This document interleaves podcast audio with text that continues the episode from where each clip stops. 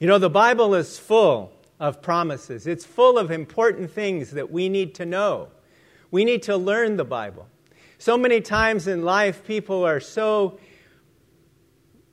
eager to read a newspaper or a magazine, or they have bestsellers and then they read the New York Times bestsellers, but the Bible is the all time bestseller. It has not only the richest and most beautiful words and language and everything, but it's God's Word. It's God's holy Word. And He has a message to speak to us every time, not just when we hear a sermon, but when we have our devotions at home on our own. God speaks to us through His Word, and it's very, very important. And Paul, in writing to Timothy and Titus, these two young men who were serving the Lord in the church, he mentions four faithful sayings that are very, very important for us to know. There's actually a fifth one, but we're not going to cover that one, but we're going to cover four of them in these next two Sundays. Today, two of them, and then two next week. And the two that we're going to cover today is number one, Christ came to save sinners. And number two, that we'll cover today also, we live and endure with Christ. And then next week, godliness is profitable for all things. And number four, we must be careful to maintain good works. The fifth one, if you're curious, and I know you'll be curious who the, what the fifth one was, but the fifth one is in 1 Timothy chapter 3 1, which says, This is a faithful saying if a man desires the position of a bishop or elder, he desires a good work.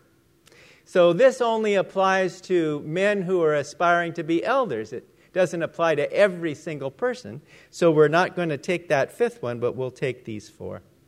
Dr. Charles Garfield once said, Not everything that counts can be counted. Not everything that can be counted counts. Everything written in the Word of God is for our learning, for our benefit. And these things that Paul mentions when he says these are faithful sayings, they're very important for us to take heed to in our lives. So the first one is in 1 Timothy chapter 1 and verse 15. Christ came to save sinners. It says, This is a faithful saying and worthy of all acceptance that Christ Jesus came into the world to save sinners, of whom I am chief. I cannot think of a better verse as we begin this Christmas season that Christ came into the world to save sinners. Because all of us are sinners, He came to save each and every one of us. I love the verse in Isaiah chapter 1, or excuse me, 6 and verse 8 that says, and this is prophetic by the Lord Jesus Christ speaking, it, and the Father speaking to him. It says, Also I heard the voice of the Lord saying, Whom shall I send, and whom will go for us? Then I said, Here I am, send me. The Lord Jesus was the heavenly volunteer. He volunteered for the mission to come to save sinners.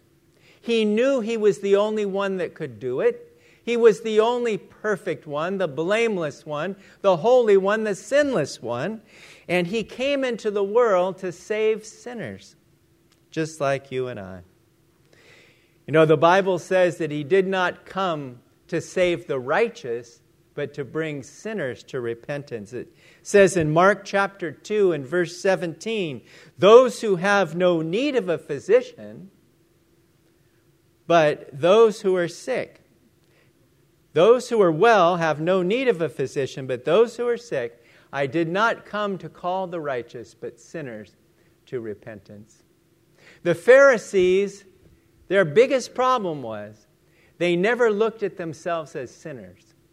They saw themselves as better than everybody else.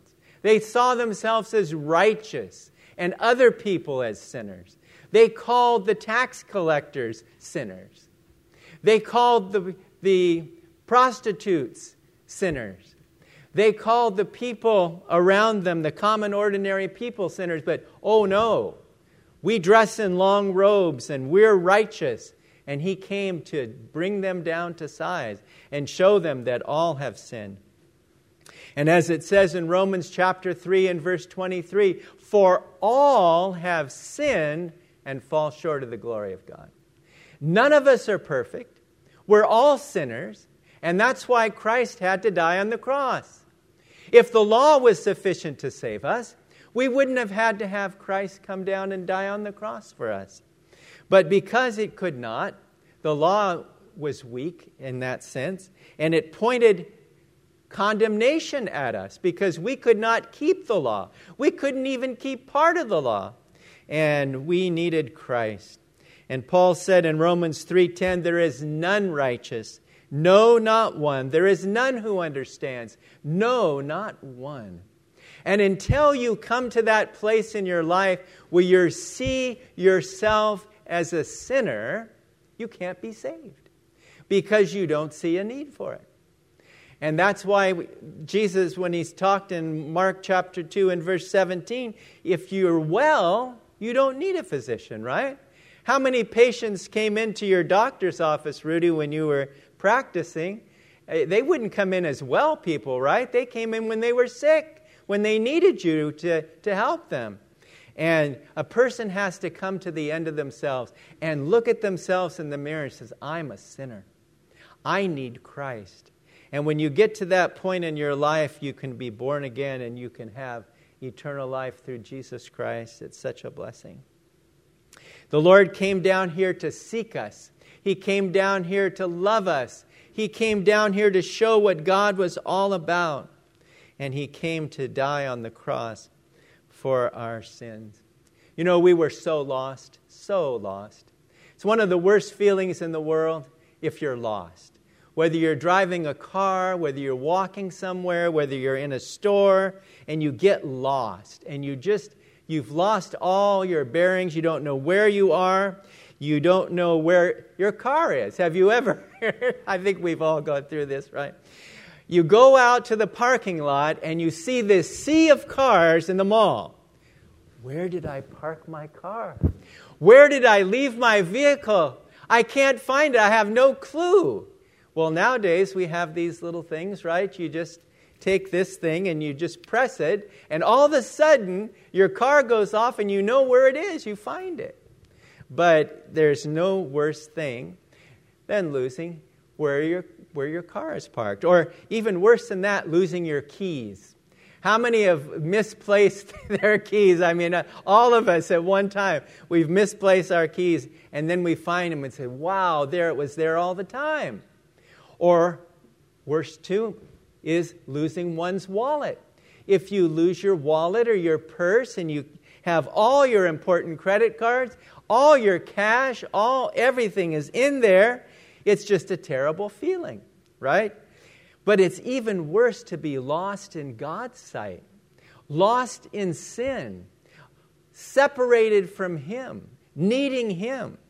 And that's why it says in Luke chapter 19 and verse 10 For the Son of Man has come to seek and to save that which was lost. This is in connection with Zacchaeus, that little man that climbed up in the tree. And the kids are always familiar with this story because they learn it in Sunday school, and we've had many sermons on it over the years. And it's so true. And the Lord Jesus Christ is the great shepherd. And he came down here to find us, to bring us back to the Father, to save our souls. And he left the 99 and went after that one lost sinner. And I thought, Lord, I'm that 99th sheep. I'm the one that was lost. We can all say that. We were all that lost sheep. And if there was only one sinner in this world, Jesus would have still come he would have still suffered on the cross and gone through all of that for just one. He cares about every soul. Every soul is precious to Him. When someone dies without Christ, it brings Him great agony. But when someone dies in Christ, it's such a blessing because He's bringing them home to heaven. Yes, on that first Christmas, God gave the best gift that He could ever give to us the gift of His Son, the Lord Jesus Christ. And it says in 2 Corinthians chapter 9 and verse 15, Thanks be to God for His indescribable gift. You know, we've all received gifts over the years, whether for a birthday or Christmas or whatever it is, and sometimes the gift is so special that we almost don't have words to thank the person for giving it to us. And that's how it is with the gift of the Lord Jesus Christ. It's an indescribable gift. How do you describe the fact that Jesus Christ is in our hearts? He's saved us. We have eternal life and we're going to be with Him in heaven. There's no greater gift that you can give and no greater gift than you can receive. Jesus paid a huge price for us when He died for our sins on the cross to bring us forgiveness. And Paul said, Christ Jesus came into the world to save sinners, of whom I am chief. Paul was saying here, in other words, if God could save me, a blasphemer, a, a persecutor of Christians, a, a, murderer of Christians, he used to round them up and take them off to prison and do terrible things to them. And yet, he says, if God had mercy on me and saved me, he can save you. Yes. And we as Christians are examples to people in the world today ourselves because he saved us. And if he could save us, he can save our neighbors, he can save our coworkers, he can save our friends. Because the same blood that was shed by the Lord Jesus Christ on the cross covers every sin past sins, present sins, and future sins, all covered by the blood of Christ. That is so amazing to have that true. In John chapter 1 and verse 12, it says, But as many as received him, to them he gave the right to become children of God, to those who believe in his name. It's not enough just to know that Jesus came into the world. It's not enough just to know he went to the cross but we have to believe in Him and receive Him as our Lord and Savior. We all have kids and we have grandkids, and we want them to be saved so bad. And we all have people we love in our families. We want them to be saved so badly. But we can't force anyone. We have to let God do the prompting by the Holy Spirit to bring them to Christ, but we have to be available for them. Did you ever wonder why Jesus had to die? Just look in the mirror. Because of me. Because of me, Lord, you had to go to that cross. Because of me, you had to suffer, Lord, and bleed, Lord, and die, Lord. But He did that for us. And He rose from the dead. And He's promised to come back. And we thank God for that.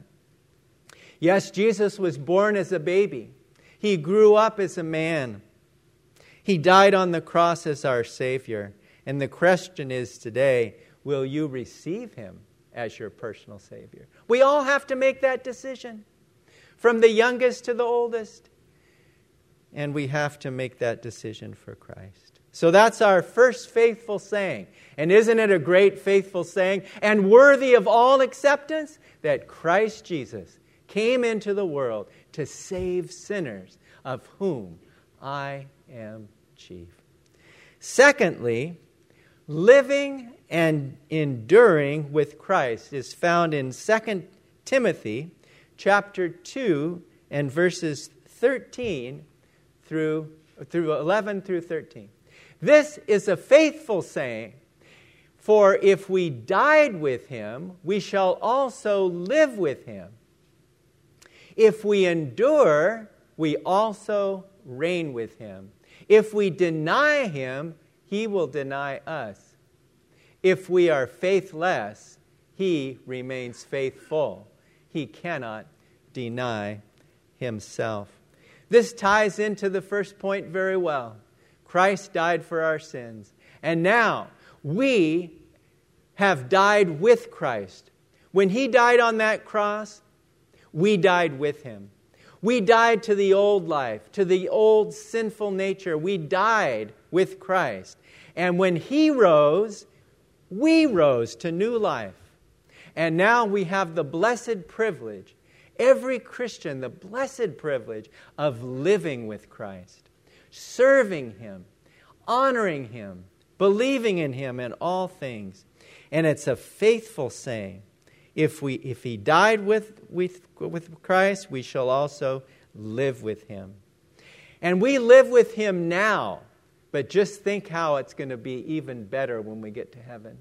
We're going to live with Him not just during this life, which sometimes is very short and sometimes is very long, but it seems that way. But life is very short compared to eternity. It's funny because the other day I got this uh, magazine in the mail Christian Missions in Many Lands. And I didn't look at the cover first. I look always at the back because I like to cut out the poem or whatever, and sometimes I'll put them on my wall and keep them there and different things, and they're very beautiful. Well, this one was very special. And I got so excited because I said, wow, this is a great poem. It's about somebody that turns 100 years old. And I said, I would like to live to 100 years old too myself and serve the Lord all this time. And, I, and it's beautiful. This poem goes on and on about all the things, preaching the gospel all over the world and different things. And then I realized when I turned the magazine to the front cover that it was talking about the magazine had just turned 100 years old. It wasn't about a person, it was about a magazine. But I said, Lord, I can still apply it to myself, right? And we can, we can serve Him whether He gives us a hundred year life or not, whatever it is. We can serve Him. And it's a beautiful poem. If you get a chance to see that magazine on the back, read that uh, one about a hundred years because they have served faithfully Christian missions in many lands for 100 years. Yes, He died for us, and we live with Him each and every day of our lives. One of my favorite hymns is called One Day. And it says in the chorus Living, he loved me. Dying, he saved me. Buried, he carried my sins far away.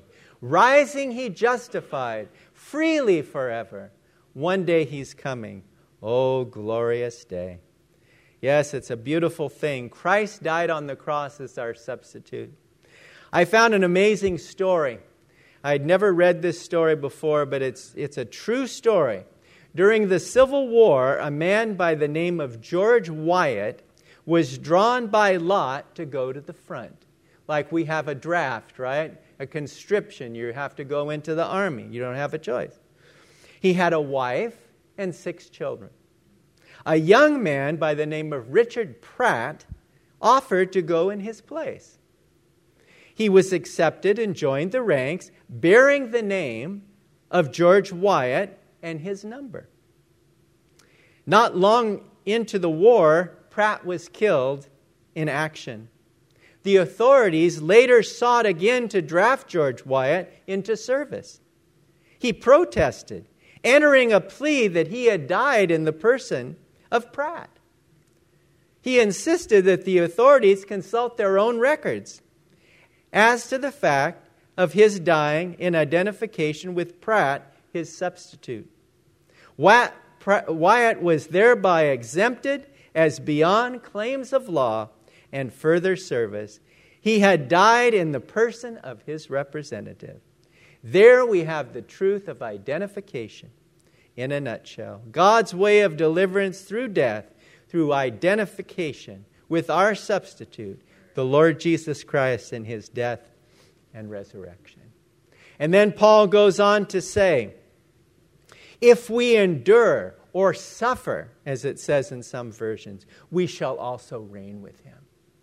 When we suffer for Christ and suffer with Christ and endure trials and endure tribulations and difficult experiences of life that seem sometimes overbearing. How can we handle this, Lord? He says, If you endure, you shall reign. And we are going to reign with the Lord Jesus Christ. It says in Revelation chapter 5 and verse 10 and have made us kings and priests to our God, and we shall reign on the earth. Did you ever stop to think that you and I will reign with Christ over this world? It's going to be amazing. And it even says, we shall judge angels. That's how precious we are to the Lord that He puts us into that kind of responsibility. It's amazing. And it is a wonderful thing. But then He goes on to say, if we deny Him, He will deny us. This is a warning, a warning to everyone, to every believer. Don't deny the Lord. Don't deny Him by your words. Don't deny Him by your actions. We can't. It says in Matthew chapter 10 and verse 32, the Lord Jesus speaking to his followers there, he says, Therefore, whoever confesses me before men, him I also will confess before my Father who is in heaven. Verse 33 But whoever denies me before men, him I also deny before my Father who is in heaven. Some people think that you, if you deny the Lord, you can lose your salvation. It's not true. It's not true because that goes against everything the Scripture teaches. We have salvation full and free, and when we're truly saved, we have eternal life and we cannot lose it. We can lose rewards at the judgment seat of Christ. That's what we, when we deny the Lord, He will not give us those rewards that we would have normally had. So it's amazing. And it says in 1 Corinthians chapter 3 and verses 12 through 15 about the different rewards that there are. He says, Now if anyone builds on this foundation with gold, silver, precious stones, wood, hair, straw, each one's work will become clear, for the day will declare it, because it will be revealed by fire. And the fire will test each one's work of what sort it is. If anyone's work which he has built on it endures, he will receive a reward. If anyone's work is burned, he will suffer loss, but he himself will be saved, yet as through fire. Some Christians will get to heaven by the literal skin of their teeth. They will have no rewards.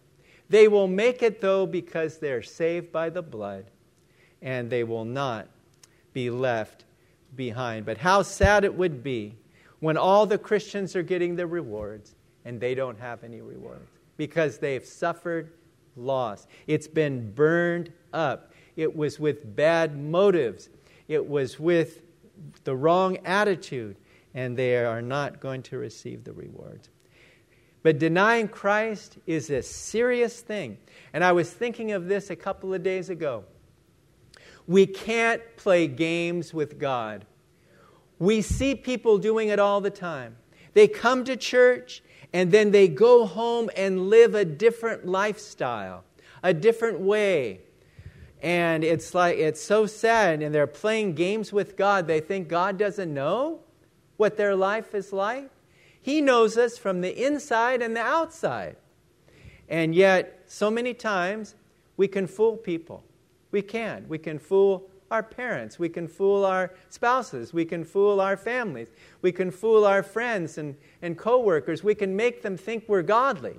But down inside, it's not the case. And so we have to be very careful. Let's not play games with God. And then he goes on to say, if we are faithless, he remains faithful. Isn't that so encouraging?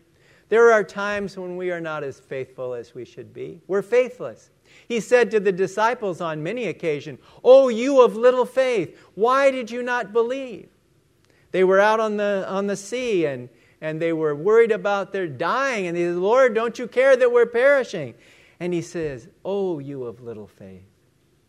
Yes, so many times we can be faithless, but he will always remain faithful. He's been faithful to me all my life. All my life. He's been faithful to you all your life. We can look back on our lives like that footprints poem, where we see the footprints in the sand. And all of a sudden, there's two foot sets of footprints us and the Lord walking together. And then comes across a time when there's only one set of footprints. And the man says, Lord, why would you have left me? These were at the very hardest points of my life when it was really rough, and now there's only one set of footprints. Why did you leave me during this time, Lord? And they said, My child, my child, I will never leave you. It was at that time when you were at your worst, when things were as bad as they could be, that I picked you up in my arms and carried you. There's only one set of footprints, and those footprints are the footprints of Jesus as he carries us over the roughest and most extreme and difficult times of life. I think this pandemic has been one of those times. He's carried us through it. He's brought us through it. Every person here can thank the Lord that He's taken care of us and helped us through the most difficult times in our lives, and we're so thankful. So let's thank the Lord for these two faithful sayings today. Number one, Christ Jesus came into the world to save sinners, of whom I am chief. Can't we rejoice and thank Him the reason he was born into this world is to save us from our sins and give us eternal life. He takes us as sinners and he turns us into saints. I love the transformation, the metamorphosis, as it were, of the caterpillar to the butterfly. Just recently, I mean, Taylor, she sends out these beautiful uh, things on Facebook. She takes a picture of the flower with the butterfly and it's so beautiful. Well, sometimes you have to remember where that butterfly came from. It didn't start off as a butterfly. What did it start off? As an ugly caterpillar crawling along. And then God, in His miraculous, creative, and redemptiveness, He took that caterpillar and turned it into a butterfly and made it beautiful like we sang in the, in the recently in the worship team. Something beautiful, something good. All my confusion he understood. All I had to offer him was brokenness and strife. But he made something beautiful of my life. He made you a butterfly. He took you from the caterpillar stage to the butterfly stage. And now we're beautiful in his sight. Yes, He died for our sins so that we could enter into heaven and be His people forever and ever. Yes, if you're here today and you have never received Christ, you've never thought about it before, you've or you've put it off, today is the day to receive him as your Lord and Savior. He'll change your life forever. All you have to do is confess that you're a sinner that you need Him, that you believe that Jesus died for you on that cross, and that through faith in Him you'll have eternal life and be with Him forever. Yes, when Christ died, we died with Him. And now, when Christ lives, we live with Him and we fellowship with Him. And we're waiting for the time that we go to be with the Lord in heaven. And when we endure, we reign with Him. If we deny Him, he will deny us. If we are faithless, He is faithful.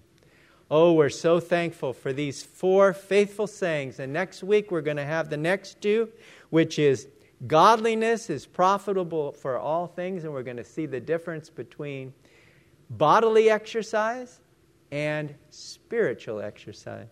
And then be careful to maintain good work. Shall we just close in a word of prayer. Our blessed Heavenly Father, we're thankful for these faithful sayings that the Apostle Paul wrote. When we get to heaven, we're going to meet the great Apostle Paul. We're going to be able to spend time with him and talk with him and all the saints that lived in the Bible days as well as uh, in other times. And Lord, we're so thankful for your word. And we pray, Lord, that we will be good students of your word. We will learn the scriptures and we will apply them in our lives and be obedient to you and serve you until the time you say, Come up hither, come up here, and be with me in heaven. And so, Lord, we just thank you and praise you for all you've done for us. Please take us home safely today And we just rejoice in you. In Jesus' precious name, amen.